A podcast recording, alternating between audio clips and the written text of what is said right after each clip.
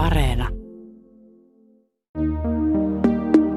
Ros Ulbricht oli entinen partiolainen ja mallioppilas. Siinä missä muut kirosivat sanalla fuck, Ross sanoi aina fudge. Hän sai täyden stipendin Texasin yliopistoon opiskelemaan fysiikkaa.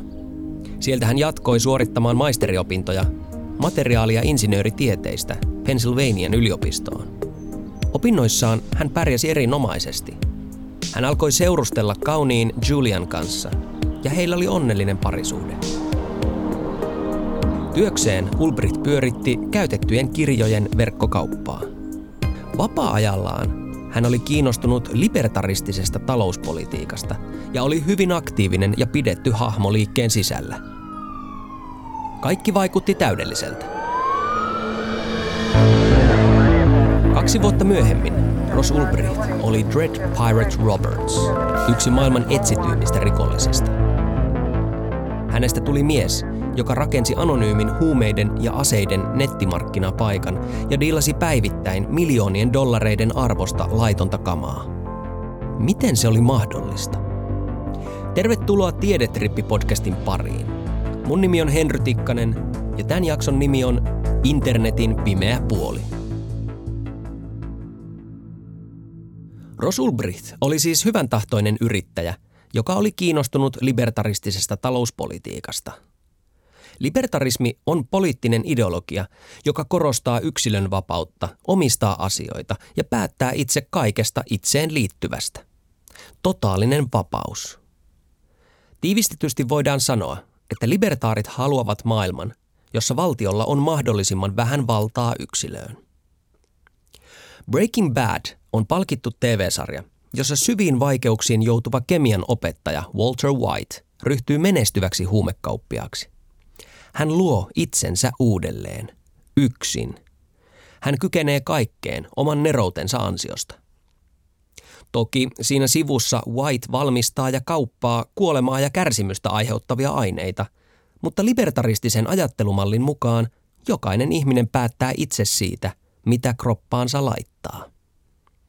Ros Ulbricht oli sarjan fani ja sai siitä myös idean. Hän voisi tehdä niin sanotusti Walter Whiteit.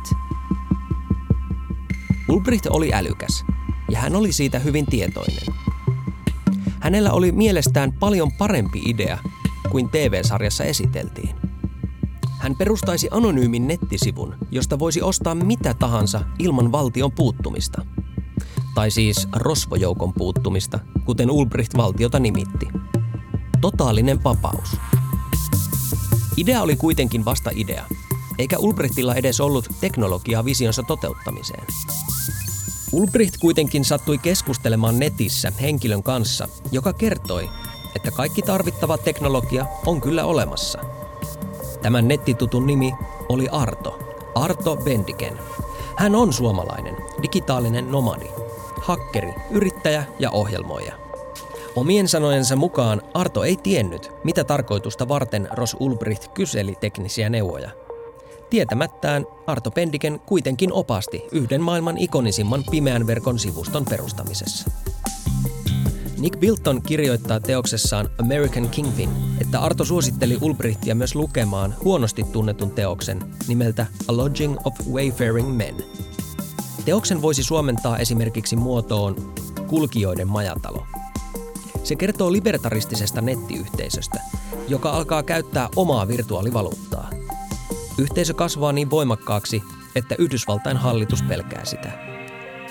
Silk Road-sivuston mahdollisti juuri syntynyt kryptovaluutta Bitcoin. Ros Ulbricht halusi perustaa verkkosivun, jossa ihmiset ympäri maailmaa voisivat käydä kauppaa millä tahansa ilman kontrollia. Ulbrichtin motiivit olivat sekalaiset. Yhdysvaltojen vankilat ovat täynnä ihmisiä, joilla on ollut hieman kannabista taskussa, kun poliisi on pidättänyt heidät. Onko se järkevää oikeuslaitoksen ja poliisin resurssien käyttöä ja onko se tehokasta rikosten torjuntaa? Aiheutuuko yksilölle kohtuutonta haittaa – ja kuinka moni ajautuu rikolliselle uralle, josta tulee taas lisää kuluja yhteiskunnalle. Nämä ovat perusteltuja kysymyksiä, joita pohditaan tutkijoiden ja päättäjien keskuudessa ympäri maailmaa. Ulbricht ajatteli, että jos hän onnistuu tekemään anonyymistä huumekaupasta niin suuren jutun, ettei viranomaiset vois sille mitään, niin Yhdysvaltojen olisi pakkolaillistaa huumeet. Ulbrichtin libertaristisessa maailmankatsomuksessa se olisi hyvä asia. Miksi valtion pitäisi saada päättää, mitä ihminen tekee itselleen? Ulbricht uskoi, että hän todella voisi luoda ympäristön, joka antaisi ihmisille käsityksen siitä, millaista olisi elää vapaassa maailmassa, ilman valtakoneistoa. Mutta kuten usein käy, niin hommat karkasivat käsistä. Olin sanomassa, että Ulbrichtkin yritti tiettävästi hankkia palkkamurhaajia ja epäonnistui siinä. Näin sanoo tietokäytäntöjen apulaisprofessori Tuomas Harviainen Tampereen yliopistosta. Että sellaista idealismia.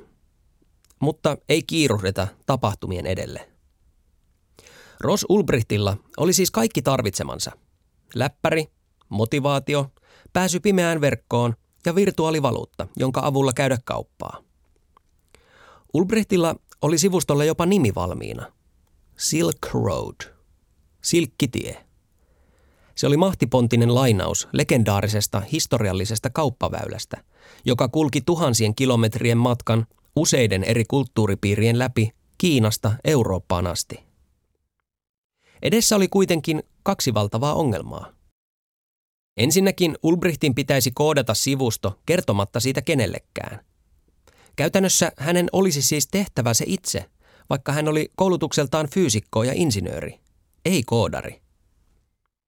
Tehtävä oli vaikea. Ulbrichtin täytyisi luoda tyhjästä eräänlainen versio eBay-nettikaupasta.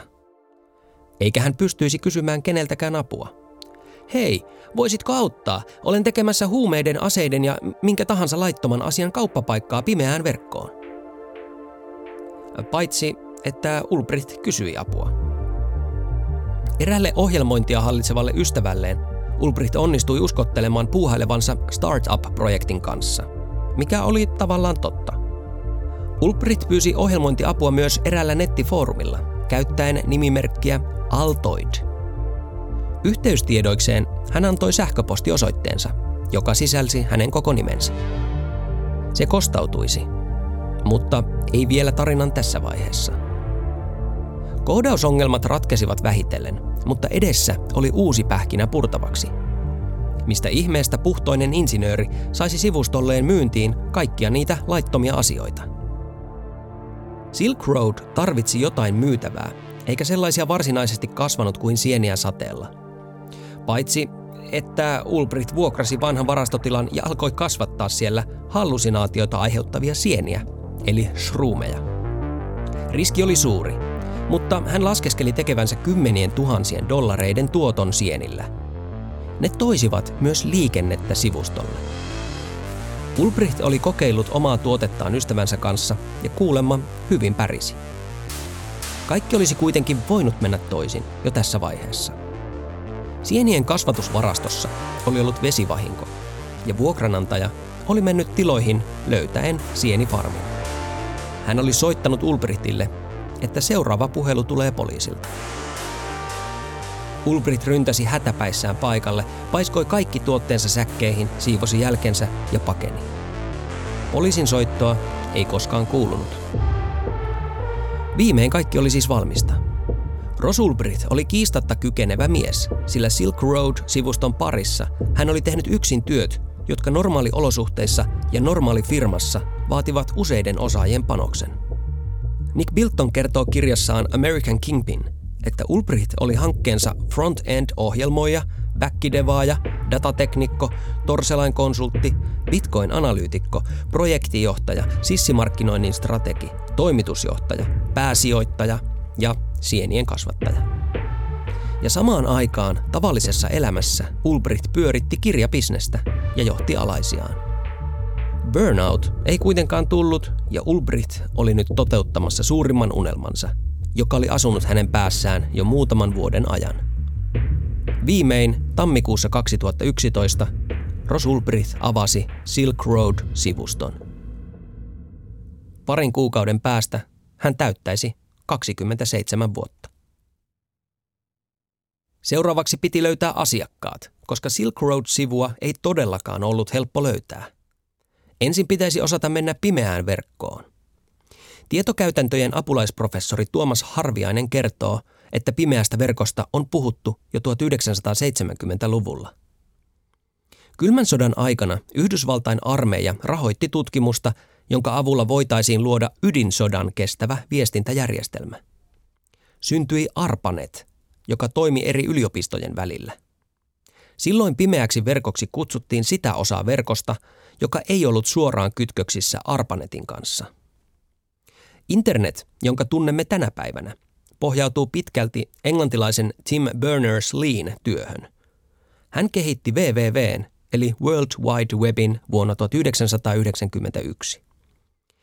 Pimeä verkko toimii tämän saman julkisen internetin rakenteissa. Minkä takia puhutaan nimenomaan pimeästä verkosta, joka on ikään kuin WWWn, World Wide Webin, se osa, joka ei ole indeksoitu normaaleissa hakukoneissa ja jossa täytyy periaatteessa tietää, että mihin osoitteeseen menee. Eli syöttää semmoinen tota, täysin toisiinsa periaatteessa liittymättömien merkkien sarja.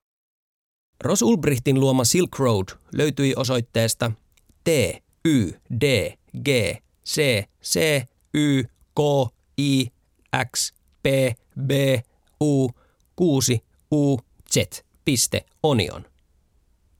Eikä sen löytäminen onnistunut tavallisella internetselaimella. Tarkoitusta varten piti ladata Tor-selain. Tunnetuin osa Dark Webia on äh, Tor-verkko, The Onion Router, jonka nimi tulee siitä, että sen viestiliikenne käyttää semmoista sipulimaista salausta, jossa kun viesti siirtyy tai liikenne siirtyy yhdestä reitittimestä, yhdestä solmusta suht satunnaisesti seuraavaan, niin ikään kuin sieltä puretaan aina yksi kerros salausta eteenpäin. Ja tämän ideana on se, että kussakin pisteessä tiedetään vain edellinen kohta ja sitten seuraava, ja näin ollen siis sen liikenteen jäljittäminen jostain yksittäisestä kohtaa matkaa, niin on hyvin vaikeaa. Ei mahdotonta, mutta hyvin vaikeaa. Tämä teknologia mahdollisti sen, että Ross Ulbricht saattoi anonyymisti myydä ja välittää huumeita ja muuta laitonta tavaraa, ja että muut saattoivat ostaa niitä aivan yhtä anonyymisti. Rahaliikenne olisi myös anonyymiä, koska kaikki kauppa käytäisiin kryptovaluutta bitcoinilla, jonka käyttäjiä ei voi jäljittää. Mutta miten potentiaaliset asiakkaat ja myyjät löytäisivät Silk Road-sivuston? Ratkaistakseen ongelman Ross Ulbricht meni eräälle huumemyönteiselle foorumille, kirjautui nimellä Altoid ja julkaisi kirjoituksen tasan 20 yli 4. Lienee oleellista mainita, että 420 on kannabiskulttuuriin kuuluva merkittävä koodi, joka viittaa tiettyyn hetkeen päivästä. Ulbricht kirjoitti Altoid-nimimerkkinsä takaa, että hän oli törmännyt tällaiseen nettisivuun kuin Silk Road ja että kaikkien kannattaisi tsekata se. Sitten hän rekisteröityi Altoid-nimimerkillä myös Bitcoin-foorumille ja teki saman. Vähitellen käyttäjiä alkoi virrata. Ensin muutamia, sitten kymmeniä, satoja, tuhansia, ympäri maailmaa. Vieläkö muistat, että Ross Ulbricht oli käyttänyt Altoid-nimimerkkiä joskus aiemminkin? Se oli silloin, kun hän haki ohjelmointiapua ja pyysi ottamaan yhteyttä sähköpostiinsa, jossa luki hänen koko nimensä. Torverkon ohella toinen pimeän verkon keskeinen toimija on I2P. Apulaisprofessori Tuomas Harviaisen mukaan sitä kutsutaan valkosipulireititykseksi, koska siinä palastellaan ja sidotaan liikennettä yhteen siten, että se on niin kutsuttua sipulireititystä salatumpi. Molemmat kuitenkin toimivat avoimen verkon, siis normaalin internetin rakenteissa. Ja lähtökohtaisesti tämä teknologia, joka on siis alun perin kehitetty ö, Yhdysvaltain laivaston salattuun viestintään 90-luvulla, niin, niin tarjoaa tilanteen, jossa, jossa tota pystytään suht anonyymisti toimimaan. Ja tämä on haavoittuvainen erityisesti lähinnä siitä, että jos joku pääsee käsiksi siihen loppupäähän, niin sieltä pystytään näkemään, koska se viimeinen askel on niin, että se taas on avoin siihen se, niin kuin, ikään kuin kohteeseen, mihin mennään, niin sieltä pystytään taaksepäin sitten katsomaan, että, että mistä sinne on alun perin tultu, vaikka matkan varrella jäljittäminen on hyvin vaikeaa. Ja tämä on esimerkiksi Silkkitien tapauksessa just minkä takia poliisit on pystyneet sitten löytämään, että missä niitä käyttäjiä on. Tässä tulee nyt monta asiaa yhtä aikaa. Ensinnäkin Silkkitie on eri asia kuin tarinamme Silk Road, vaikka molemmissa myytiin huumeita. Niitä ei tule sekoittaa keskenään. Silkkitie on suomalainen sivusto. Toisekseen, mitä ihmettä? Jos teknologia on Yhdysvaltain laivaston kehittämää, niin miten se on päätynyt rikollisen toiminnan näyttämöksi? Se on äh, avattu avoimen kehitykseen ja äh, sitä tukee säätiö. Ja Yhdysvallat on edelleen pimeän verkon, tai siis äh, sipuliverkon isoin rahoittaja. Myös Ruotsin valtiolta erinäköisiltä järjestöiltä tulee tota, sinne rahoitusta. Tässä on hyvin tärkeää niin kuin ymmärtää se, että, että vaikka tämä on alun perin kehitetty laivastolla ja, ja patentoitu 98, niin, niin se on avattu muuhunkin käyttöön ideologisista syistä ja siellä on niin kuin taustalla muun muassa ihan ajatusta siitä, että on oltava tiedonvapautta ja yksityisyyden suojaa enemmän siinä vaiheessa, kun käytetään verkkoa, eli on oltava mahdollisuus tämmöisiin asioihin. Tietokäytäntöjen apulaisprofessori Tuomas Harviainen huomauttaa, että rikollinen sisältö on vain osa pimeän verkon liikenteestä. Toki siihen pieneen osaan mahtuu kauheita asioita ja ihmisyyden synkimpiä puolia. Silti pimeässä verkossa on esimerkiksi paljon sellaisia keskustelufoorumeja, joissa ihmiset vain haluavat enemmän anonymiteettiä. Jopa Facebookilla on pimeän verkon puolella oma käyttömahdollisuutensa. Siellä on lähisuhden väkivallan tukiryhmiä, koska kirjoittajat pelkäävät kertoa kokemuksistaan avoimesti. Siellä on demokratialiikkeiden keskustelupalstoja sellaisista maista, missä totalitaarinen hallinto ei salli avointa demokratiakeskustelua. Puhutaan tämmöisestä dark web-dilemmasta, eli se, että kun me mahdollistetaan yksityistä sananvapautta ideologisista syistä tämmöisellä ympäristöllä, niin sen lieveilmiönä sitten se mahdollistaa myös rikollista toimintaa. Ja tämä vaan sitten korostuu mediassa, tämä rikollinen puoli. Palataan vuoteen 2011, kun Ross Ulbricht avasi Silk Road-sivuston ja alkoi takoa rahaa. Business toimi niin, että asiakas tilasi huumeita sivuston katalogista, maksoi ne bitcoineilla ja sitten huumeet tulivat hänelle postissa kotiin. Simppeliä. Samalla tavalla toimitaan yhä tänäkin päivänä. Menetelmän etu on se, että viranomaisilla ei ole resursseja tutkia kirjekuoria, joissa saattaa olla muutama pilleri tai pieni pussillinen jauhetta. Pääsääntöisesti poliisivoimat ympäri maailman keskittyvät isoihin kaloihin, eli huumekauppiaisiin, jotka salakuljettavat maahan isoja huumausaineeriä. Tästä tuoreena esimerkkinä Suomessa on katiskakeissi. Aluksi Ulbricht oli lähetellyt sieniä postissa samalla kun hän hoiti käytettyjen kirjojen verkkokauppaa. Eli lähetteli sieniä ja kirjoja postissa. Silk Road kuitenkin kasvatti suosiota ja kauppiaita virtasi sivustolle. Myyntiin alkoi tulla pilveä, kokaiinia, ekstaasia, heroiinia. Ihan kaikkia huumeita, mitä on olemassa. Eikä vain huumeita, vaan aseita, käsiaseita, puoliautomaattiaseita, utseja ja niin edelleen ja Ulbricht veti kaikesta komission välistä. Kaiken lisäksi bitcoinin arvo alkoi nousta, joten sekin lisäsi jatkuvasti Ulbrichtin omaisuuden arvoa. Ulbrichtin täytyi vakuuttaa ostajat ja myyjät Silk Road-ympäristön turvallisuudesta, joten hän oli rakentanut sivustolle systeemin, jonka avulla ostajat pystyivät antamaan karmapisteitä myyjille ja toisinpäin, aivan kuin missä tahansa verkkokaupassa. Silk Road oli ensimmäinen pimeän verkon huumeiden kryptomarketti ja sanakiiri. Vähitellen sen olemassaolo valkeni myös medialle. Se oli melkein liian uskomatonta ollakseen totta. Anonyymi huumeiden nettikauppa, josta saattoi tilata mitä tahansa huumetta suoraan kotiin. Yhdysvaltalaiset senaattorit julistivat sodan Silk Road-sivustolle. Ja vähitellen myös lainvalvojat heräsivät ilmiöön. Pimeässä verkossa tekijän jäljittäminen on kuitenkin teknisesti hyvin vaikeaa. Tietokäytäntöjen apulaisprofessori Tuomas Harviainen vertaa salauksen purkamista kiipeilyseinään. Avoimessa verkossa näemme kaikki käden ja jalansijat. Voimme hahmottaa reittejä. Pimeän verkon teknologioilla ne on peitetty. Peiton alla on hyvin monta satunnaista reittiä, ja jos kaikki paitsi yksi kädensiä kerrallaan peitetään, niin ei pystytä mitenkään sanomaan, mistä on tultu ja mihin mennään. Jos jollakin taholla, kuten supervallalla, on pääsy riittävään osaan siitä laitekannasta, eli niistä reitittimistä, joiden läpi viestit kulkevat, niin silloin on mahdollista nähdä, mihin liikenne päätyy tai mistä se tulee. Ponnistus on kuitenkin suuri, eikä sellaista ihan helposti yritetä edes tehdä. Salaisuuksissa on se huono puoli, että ne eivät aina pysy salaisuuksina. Ross Ulbrichtin tyttöystävä Julia ei pitänyt Rossin bisneksistä, ja heillä oli asiasta jatkuvasti riitaa.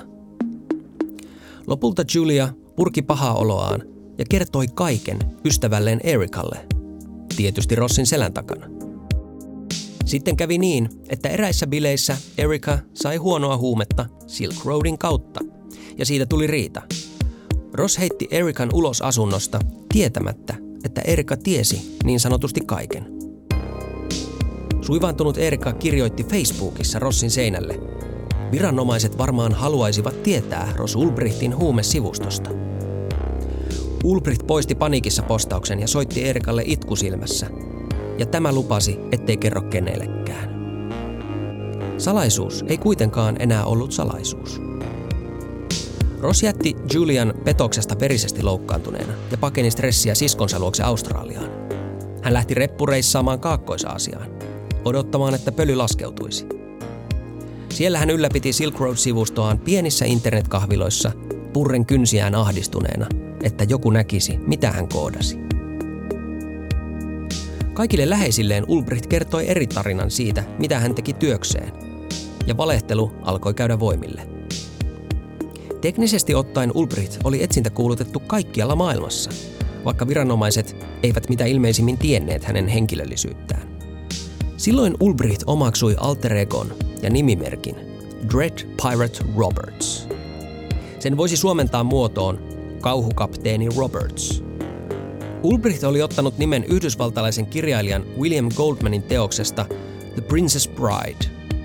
Romaanin hahmo, kauhukapteeni Roberts, on seitsemän meren pelätyin merirosvo. Tarinassa kuitenkin paljastuu, ettei Roberts olekaan vain yksi henkilö. Kyseessä on nimi, joka siirtyy valitulle seuraajalle, kun sen edellinen kantaja on riittävän vauras siirtymään eläkkeelle merirosvon hommista. Todellisessa maailmassa merirosvot harvoin edes näkivät eläkepäiviään. Mutta analogia on ilmeinen. Ross Ulbricht ehkä ajatteli rikastuvansa Silk Road-sivuston avulla ja siirtyvänsä sitten syrjään. Ehkä hän suunnitteli luovuttavansa sivuston ja nettinimensä jollekulle valitsemalleen seuraajalle. Hyvin monella paikalla on myöskin suunniteltu elinkaari. Jos, jos ylläpitäjä esimerkiksi pitää vaikkapa tota, huumekauppaan keskittyvää verkkosivustoa pimeässä verkossa ideologisista syistä, eli ei, ei saa siitä minkäänlaista taloudellista etua, niin, niin silloin hän saattaa vaikkapa niin kuin laittaa sille kolmen vuoden elinkaaren ja, ja sen jälkeen poistua koko hommasta. Että tässä on myöskin tämmöisiä niin kuin ajatuksia. Sitten toisessa laidassa on niitä, jotka tekee bisnestä sillä hyvin paljon niin kuin ensimmäisen kuuluisan kauppapaikan, eli Silk Roadin, joka oli olemassa 2011-2013, niin perustaja ja, ja ylläpitäjä Ross Ulbricht, joka selkeästi niin kuin keräsi voittoja siitä bisneksestä, mitä siellä tapahtuu, että tämä on myös näillä markkinoilla hyvin monipuolinen ja monimutkainen kenttä. Tuomas Harviainen on tutkinut pimeän verkon huumekauppaan liittyviä sivustoja Encode-nimisessä hankkeessa, joka käynnistyi vuonna 2020. Encode on lyhenne sanoista Extremist Networks, Narcotics and Criminality in Online Darknet Environments. Eli siis ääriliikkeet, huumausaineet ja rikollisuus pimeän verkon ympäristöissä. Kyseessä on Suomen Akatemian rahoittama hanke, jossa maanpuolustuskorkeakoulu ja Helsingin yliopisto keskittyvät ääriliikkeiden kuvalliseen viestintään ja Tampereen yliopisto huumekauppaan ja huumekulttuuriin.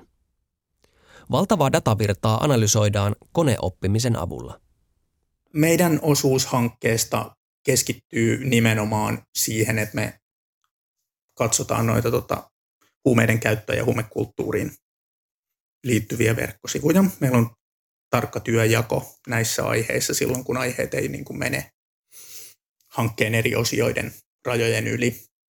Ja, ja siellä näkyy enimmäkseen tietysti tota, niin kuin myynti- ja ostoilmoituksia, myöskin elämäntavan kuvauksia, työnhakua, joka toki niin kuin jollain tavalla usein liittyy siihen, että henkilö on, on kytköksissä huumeisiin, koska hän nyt niin kuin jättää työhakuilmoituksensa esimerkiksi huumefoorumille, ää, huumeisiin liittyvää prostituutiota jonkun verran, mutta sitten ihan tämmöisiä niin lifestyle-keskusteluja myöskin, hormonikauppaa, joka on niin kuin samoissa ympäristöissä, mutta ihan eri nimet. Esimerkiksi me ollaan myös tehty käyttäjänimitutkimusta paljon. Meillä on nimistön tutkija hankkeessa mukana, niin, niin käyttäjänimistä ja siellä on ihan eri asiakaskunta sitten niin kuin hormonien laittamassa kaupassa kuin taas muualla ja näin edelleen.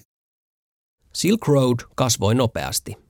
Se oli niin kutsuttu kryptomarketti, josta asiakas saattoi tilata kryptovaluutalla huumeita suoraan kotiinsa – Maailma ei ollut koskaan aiemmin nähnyt sellaista.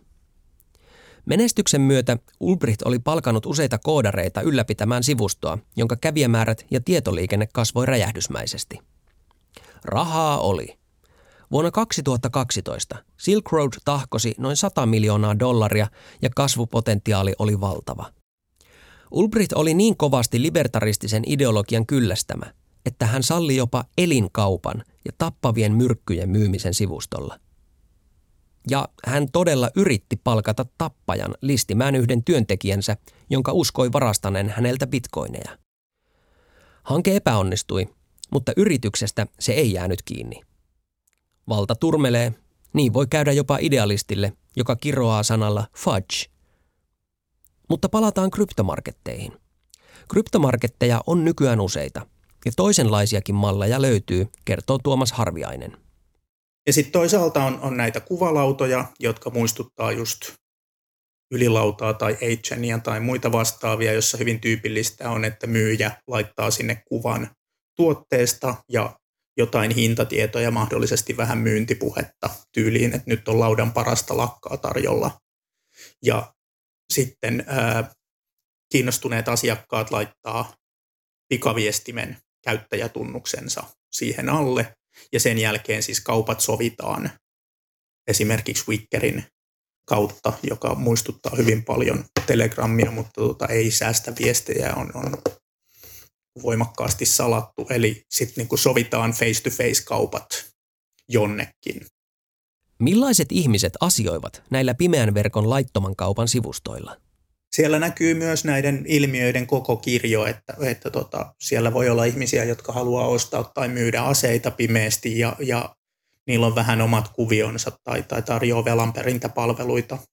Ja, ja sitten meillä on niin kuin erilaisia huumeiden myyjiä ja käyttäjiä, viihdekäyttäjiä, päivittäiskäyttäjiä ja sitten ihmisiä, joita niin kuin selvästi pidetään siellä listan pohjimmaisena, eli siis nisteiksi siellä usein viitattuja henkilöitä, jotka on ikään kuin niin, niin pitkällä, että ne on muuttunut epäluotettaviksi. Ja, ja tota, sitten oma luokkansa on, on niin sanotut rotat, eli henkilöt, jotka huijaa joko myynnissä tai ostossa tai, tai muilla tavoilla, eli, eli tämmöiset tietynlaiset niin kuin hierarkiat siellä. Stereotyyppinen käsitys huumeiden käyttäjästä on puolikuolleen näköinen ihminen, jonka iho on kelmeä, hampaat harvat ja silmät sameat. Pimeän verkon huumekulttuurin kuvalautoja seuraamalla piirtyy hyvin toisenlainen kuva. Mutta siellä näkyy hyvin voimakkaasti se, että, että tota, luultavasti hyvin moni ostaja on semmoinen henkilö, joka niin kuin viihde käyttää mahdollisesti alkoholin sijasta, niin, niin ostaa vähän kannabista silloin tällöin tai, tai amfetamiinia joskus jonnekin. Ja, ja sitten näkyy näitä ostopiikkejä ihan selkeästi, että meidän aineistossa jo näkyy, että tota, uuden vuoden ympärillä muutama vuosi sitten, niin, niin, tota, niin kun kysyntä Lapissa kasvaa just siinä vaiheessa, kun me voidaan olettaa, että ihmiset on mennyt hiihtokeskuksiin. Tai, tai sitten toisessa laidassa on, on nämä niin pienikokoiset kaupat, jossa saatetaan myydä yhtä tablettia akuuttiin rahan tarpeeseen pääkaupunkiseudulla, että tämä niin kuin haitari on, on aika hämmentävä ja siellä näkyy kyllä elämän kirjosta aika paljon semmoista, mihin ei muuten törmäisi. Rosulbrit ei lopulta jäänyt kiinni teknologian vuoksi, eikä sen vuoksi, että joku salaisuuden tiennyt olisi käräyttänyt hänet. Kohtalokkain huolimattomuusvirhe oli tapahtunut Ulbrichtille itselleen. Ennen Silk Roadin perustamista Ulbricht oli käyttänyt eräällä foorumilla nimimerkkiä Altoid ja sen yhteydessä nimensä paljastavaa sähköpostia. rosulbricht at gmail.com. Kun etsivät selvittivät tietoa mystisestä Silk Roadista, he lopulta törmäsivät muilla foorumeilla toisiin Altoid-nimimerkin viesteihin, joissa hehkutettiin Silk Road-sivustoa. Ne paljastuivat ensimmäisiksi viesteiksi, joissa Silk Road mainittiin. Niiden viestien avulla Yhdysvaltain viranomaiset pääsivät Ulbrichtin jäljille. Vaikka Ross Ulbricht oli, tai siis on, epäilemättä hyvin älykäs mies, niin rapatessa roiskuu. Lokakuussa 2013 Ross Ulbricht istui San Franciscossa kirjastossa, kun hänen huomionsa vei äänekkäästi kinasteleva pariskunta. Hän käänsi katseensa läppäristä hetkeksi, ja silloin hänen kimppuunsa iskettiin. Ulbricht ei tiennyt, että pariskunta oli peiteagentteja. Operaatio oli suunniteltu huolella. Ulbricht täytyi pidättää silloin, kun hän oli kirjautuneena Dread Pirate Roberts nimimerkillä – ja läppäri piti saada hänen käsistään ennen kuin hän ehtisi painaa kuolleen miehen kytkintä, jonka hän oli asentanut tietokoneeseensa. Kaikki tapahtui nopeasti. Viranomaiset tarrasivat kiinni yllättyneeseen Ulbrichtiin. Samalla yksi agentti nappasi läppärin ja sujautti sen USB-porttiin laitteen, joka kopioi tietokoneen sisällön talteen. Kauhukapteeni Roberts oli satimessa. Muutamassa vuodessa Ross Ulbricht oli luonut täysin uudenlaisen huumeiden markkinapaikan, joka pyöri uudenlaisella virtuaalivaluutalla ja jonka kuljetukset hoiti Yhdysvaltain postijärjestelmä. Hän oli koonnut alle kolmekymppisenä valtavan omaisuuden ja luonut legendan pimeän verkon kauhukapteeni Robertsista. Mutta nyt se kaikki oli ohi. Hänestä tuli vanki, joka ei koskaan vapautuisi. Helmikuussa 2015 Ulbricht tuomittiin muun muassa rahanpesusta, hakkeroinnista ja salaliitosta huumekauppaan internetissä. Tuomio oli kaksi elinkautista plus 40 vuotta ilman mahdollisuutta ehdonalaiseen. Kaikki Ulbrichtin valitukset tuomiosta on hylätty korkeammissa oikeusasteissa. Ros Ulbricht on nykyään 37-vuotias. Yhdysvaltain viranomaiset sulkivat Silk Road-kauppapaikan toinen lokakuuta vuonna 2013. Pian sen jälkeen avautui Silk Road 2. Se onnistuttiin sulkemaan vuonna 2014. Sitten avautui Silk Road 3. Se on kuin Whack-a-Mole-peli, jossa toinen myyrä nousee aina kun yksi on lyöty sisään. Ja näiden liikennemäärät on aikamoisen valtavia. Silkkitiestä on ollut julkisuudessakin numeroita, mutta esimerkiksi ää, Torilaudalla, joka lopetti jonkun aikaa sitten nimenomaan kolmen vuoden elinkaarensa jälkeen, niin siinä kolmen vuoden aikana 6,5 miljoonaa postausta Suomen kokoisessa maassa suomenkielisellä foorumilla. Se kertoo siitä, että niin kuin sitä liikennettä on aika paljon ja myöskin sitä, että näitä, näitä käyttäjiä ja myyjiä on jokunen Suomenkin kokoisessa maassa. Näin sanoo tietokäytäntöjen apulaisprofessori Tuomas Harviainen Tampereen yliopistosta. Tämä tarina on herättänyt paljon ajatuksia. Päällimmäisenä on se ajatus, että vapauksilla on hinta. Pimeä verkko antaa vapautta. Se lisää yksityisyyden suojaa. Se tarjoaa sananvapautta sinne, missä sitä ei ole. Samalla se piilottaa kuitenkin varjoihin ne ihmiset, jotka haluavat toimia yhteiskunnan lakien ulkopuolella. Mutta kuvittele internet, jossa sinun ja kaikkien jokaista liikettä voidaan seurata. Internet, jossa joku muu päättää, mitä tietoa voit sieltä löytää. Mitä jos valtaan pääsee diktaattori? Silloin sortokoneisto saisi käsiinsä valtavan voimakkaan työkalun, jolla voidaan kitkeä kaikki toisinajattelu. Vapauksilla on hinta. Yhteiskuntana joudumme jatkuvasti punnitsemaan sitä, kuinka paljon haluamme niistä vapauksista maksaa. Ja onko vapaus todella sitä, kuten Ross Ulbricht ajattelee, että jokainen saa tehdä kuten parhaaksi katsoo, muista välittämättä. Kiitos, että kuuntelit Tiedetrippi-podcastin jakson Internetin pimeä puoli. Jaksossa haastateltiin Tampereen yliopiston tietokäytäntöjen apulaisprofessoria Tuomas Harviaista ja lainattiin Nick Biltonin kirjaa American Kingpin. Mä olen Henry Tikkanen ja somesta löydät mut nimellä Henry Ossian. Äänisuunnittelun on tehnyt Tuomas Vauhkonen. Toivottavasti tapaamme taas seuraavalla tiedetripillä.